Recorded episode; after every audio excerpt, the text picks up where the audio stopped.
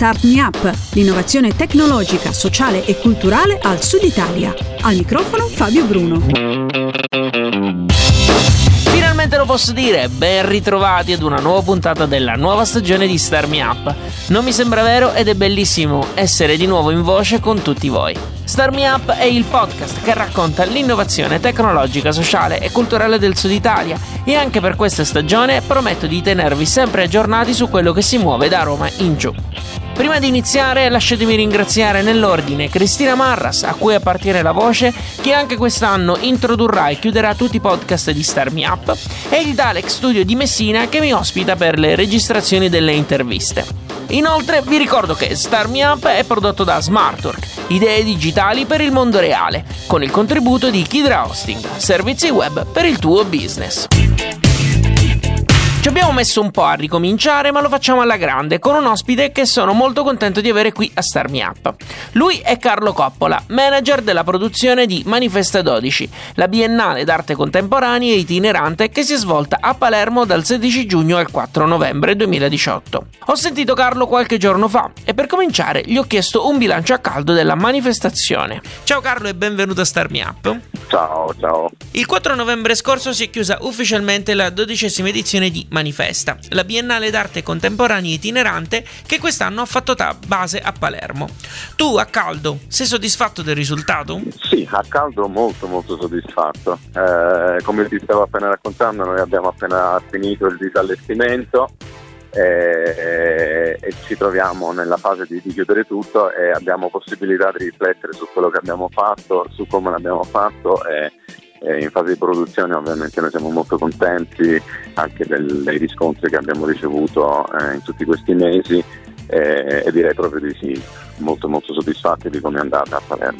Mi rendo conto che forse è ancora un po' presto per parlarne, ma cosa credi lascerà o magari ha già lasciato Manifesta a Palermo? Sì, in effetti è, eh, è, un po', è un po' presto per parlarne eh, di quello che abbiamo lasciato che, o che lasceremo in futuro. Penso che anche eh, il termine legacy che è stato eh, usato molto anche nel, nei giorni di chiusura eh, di, di Manifesta è in effetti un, una cosa imprevedibile, cioè non è che uno arriva, eh, mette su un progetto del genere con eh, una legacy concreta in testa e poi è quello che si avvera. Eh, la legacy è una cosa che si inizierà a capire da adesso, eh, in quanto le iniziative che, che, abbiamo, che abbiamo, eh, abbiamo attivato eh, qui a Palermo riescono ad avere un futuro, eh, quale riescono ad avere il futuro, quale e come riescono ad avere un futuro. Eh, penso che qui ci vorrà ancora sicuramente lavoro, cioè il lavoro deve continuare per, per cogliere questi frutti. Eh, Sono convinto che comunque eh, è stato già fatto tantissimo per avere delle, degli effetti e, e delle conseguenze molto belle sia a Palermo ma anche per noi stessi di Manifesta. Puoi spiegare, giusto per i nostri ascoltatori, magari qualcuno non ricorda che cos'è questo discorso della legacy?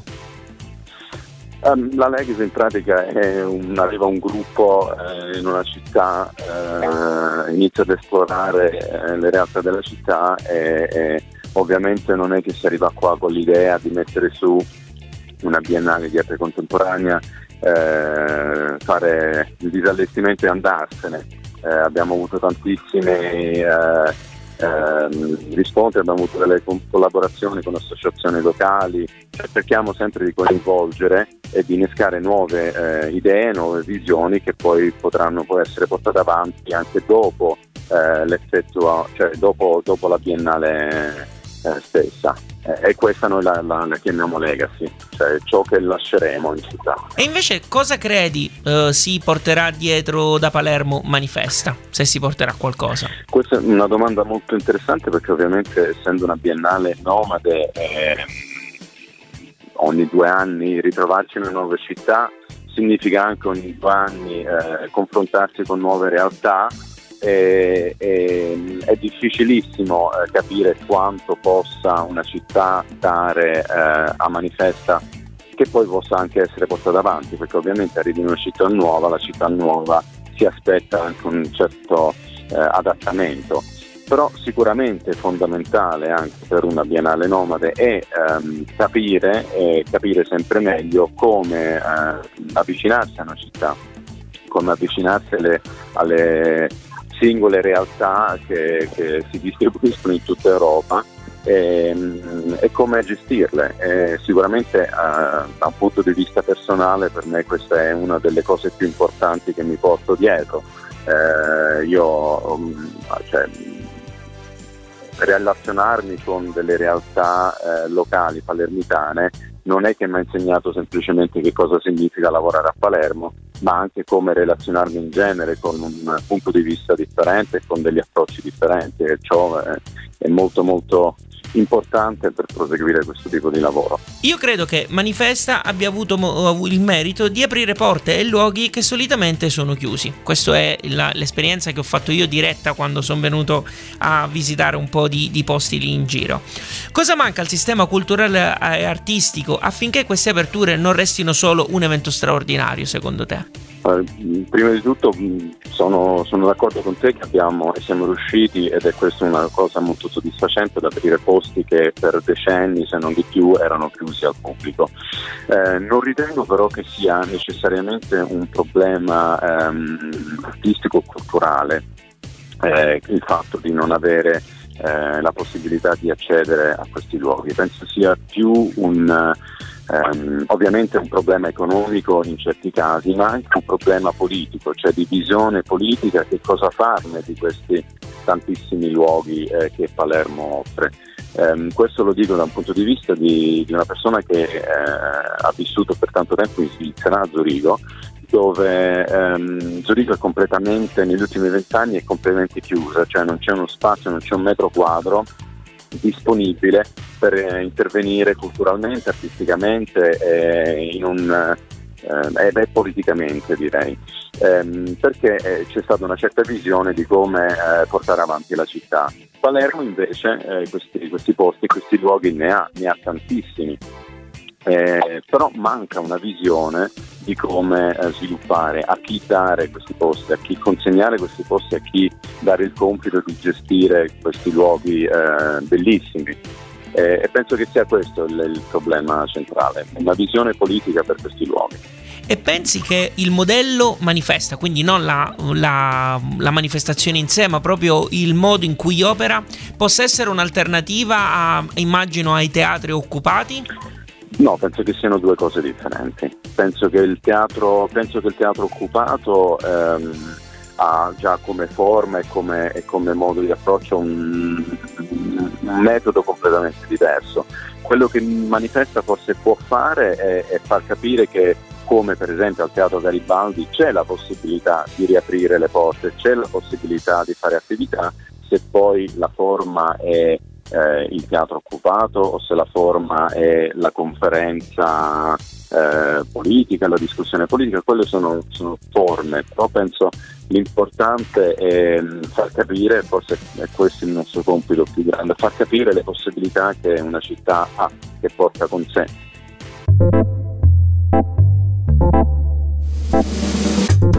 Questa è la prima puntata della nuova stagione di Start Me Up. Stiamo ascoltando l'intervista a Carlo Coppola, manager della produzione di Manifesta dodici, con cui fino ad adesso abbiamo fatto un piccolo bilancio della manifestazione che si è svolta a Palermo dal sedici giugno al quattro novembre. Adesso spostiamo un po' il, sul personale eh, l'oggetto dell'intervista e sentiamo cosa Carlo c'ha da dire. Venendo un po' a quella che è la tua esperienza, non era la prima volta che lavoravi a un'edizione di Manifesta, perché sei stato già il coordinatore della, di produzione per l'edizione duemilasedici proprio a Zurigo, e a Palermo invece hai ricoperto il ruolo di manager della produzione. Cos'è cambiato in questi due anni, oltre alla città di residenza e il tuo ruolo in quello che è Manifesta? Mm, a parte il mio, mio ruolo, che ovviamente con l'esperienza di aver fatto già un ambiente eh, di portarmi addosso eh, questo, questo compito, ehm, si, fa, cioè, si rende più facile l'approccio in certe circostanze, più difficile perché la responsabilità ovviamente cresce.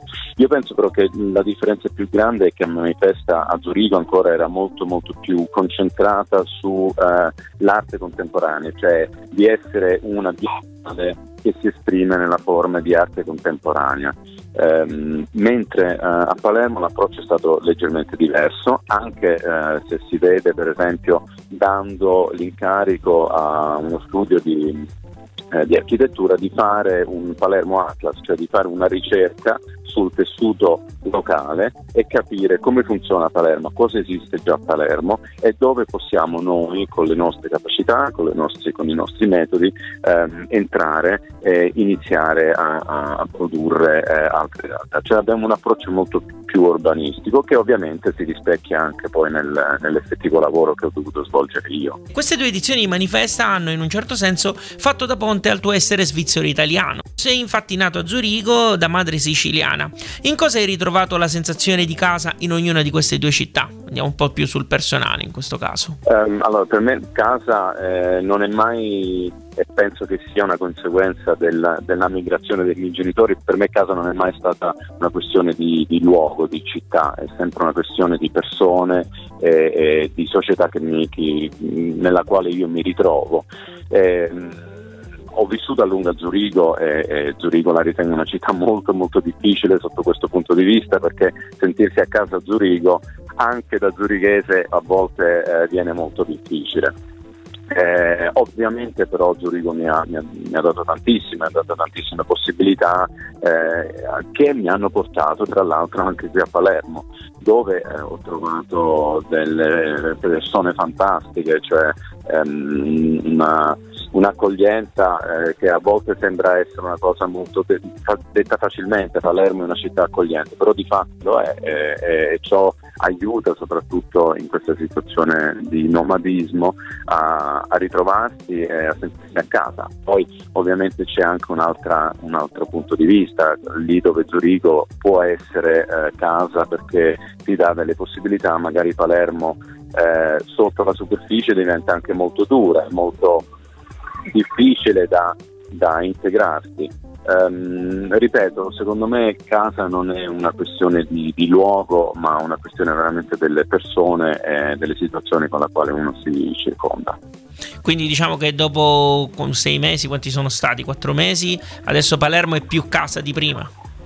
Beh, sono due anni e, ah, okay. e, e, e sì, sì, sinceramente sì, Palermo è diventata eh, automaticamente, volendo o nolendo, diventa casa, ma eh, lo, diventa, lo è diventato anche sotto un punto di vista molto positivo, cioè eh, muoversi per le strade di Palermo mi fa sentire a casa. Conosco eh, vari, vari posti dove, dove ci ritorno a fare la spesa, cose molto quotidiane che però danno un sentimento di, di appartenenza. Ecco.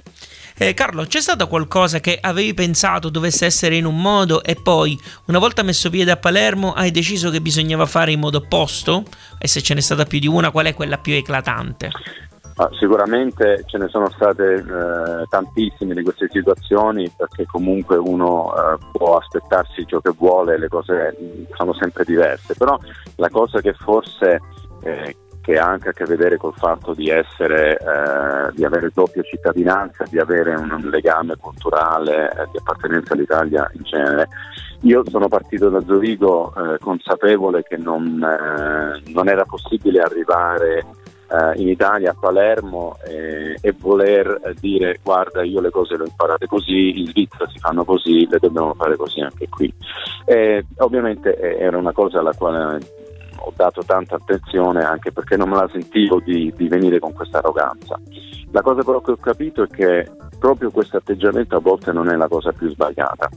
Ovviamente non deve essere arrogante, non deve essere eh, in posizione, non deve essere un atto imperialistico, però ehm, aprire questa discussione che pur venendo da un luogo differente certe metodologie o certi approcci possono anche avere una validità è una cosa che ho imparato a non vergognarmene, eh, a non aver paura, eh, ad esprimerla e in questo modo anche ad, apri- ad aprire un dialogo su come co- certe cose che magari qui non funzionano potrebbero funzionare diversamente se fatte in modo diverso.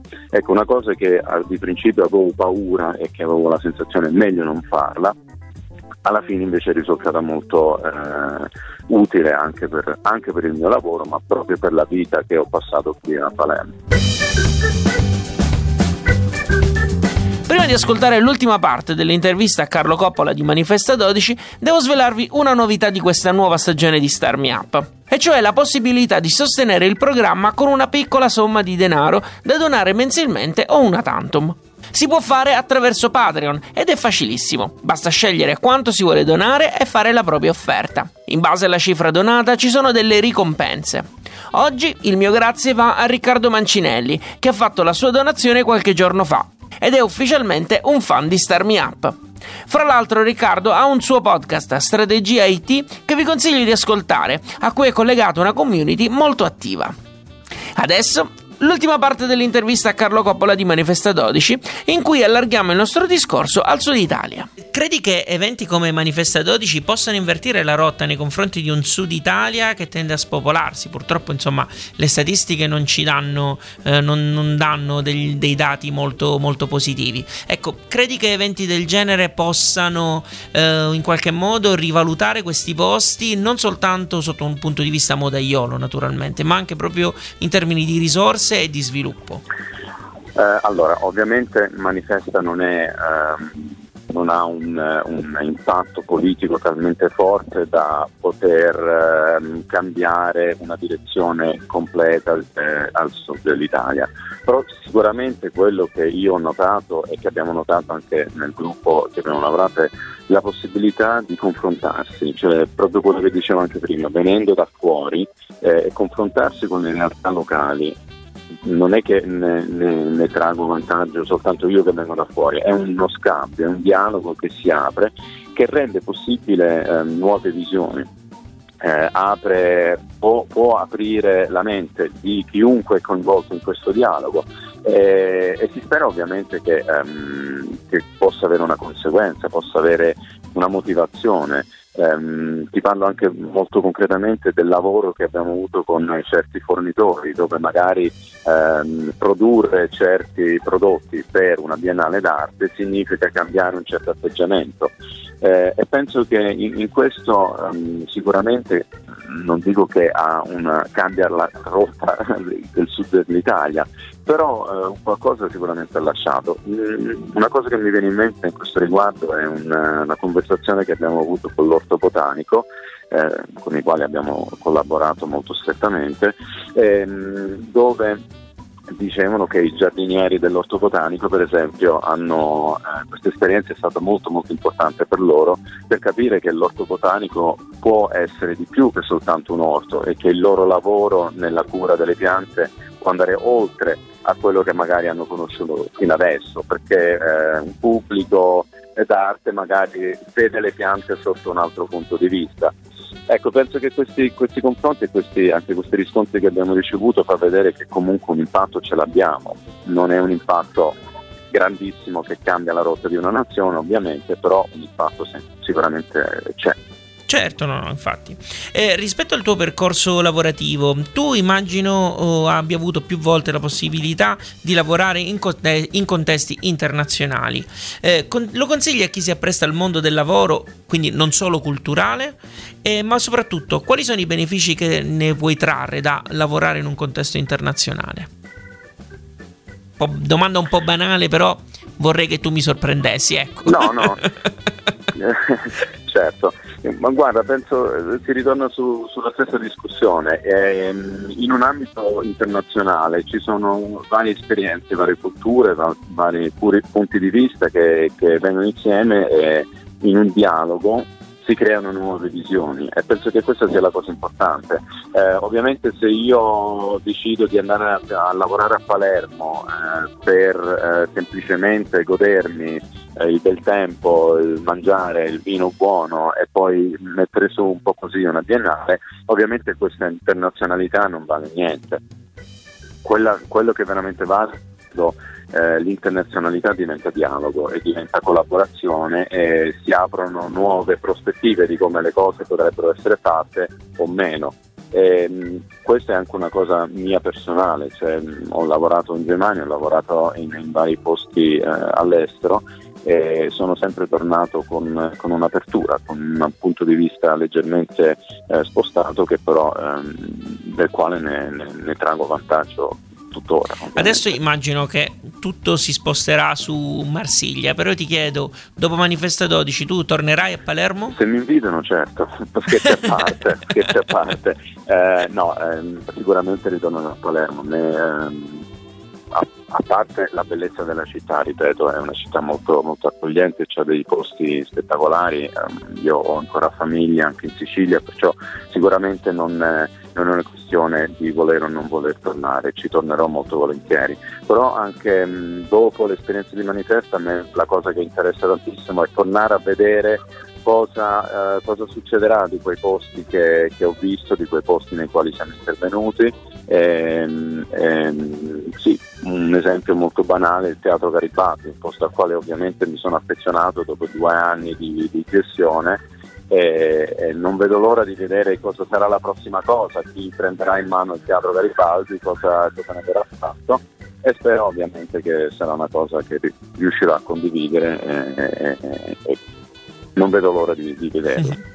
Sì, tra l'altro il Teatro Garibaldi per me è stata una sorpresa, entrarci è stato, è stato davvero qualcosa di, eh, di incredibile. E poi scusa, curiosità personale, ma quindi la montagna di sale verrà sm- smontata, è stata già smontata, come, come verrà portata via quella? Allora la, sì, la montagna se di si sale può dire, è, eh? è, è smontata e, e abbiamo smaltito il sale, purtroppo il sale dopo sei mesi Eh, diventa, è un sale industriale che con l'umidità ovviamente diventa crosta, non, non è più usabile, però l'abbiamo smaltito. Infatti le ditte che hanno eh, fornito il sale hanno anche eh, un, delle procedure di smaltimento di questo sale. eh, ah sì. ok Ah, ok, ok. Pensavo proprio preso di peso e portato da un'altra parte. Quindi no, no, okay, no è, un, è un'opera nel vero senso della parola site specific. Ah, okay. non, la puoi, non la puoi rifare così in un altro modo.